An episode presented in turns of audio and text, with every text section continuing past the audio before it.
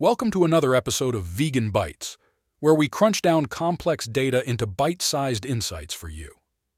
Today, we're diving into the world of e commerce, specifically how online shopping trends are shaping consumer behavior.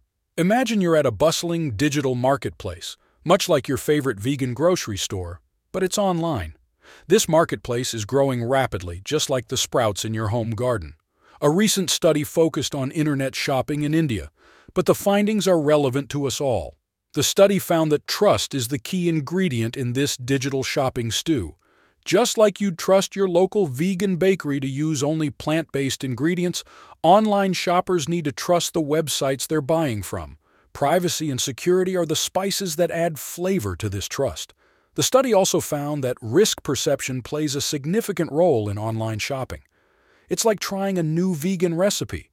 If you perceive a high risk, like it might taste awful, you're less likely to try it. Similarly, if shoppers perceive a risk in online shopping, they're less likely to make a purchase. E commerce businesses like our favorite vegan brands are using these insights to tailor their marketing strategies. It's like creating a vegan cheese that melts just right on a pizza.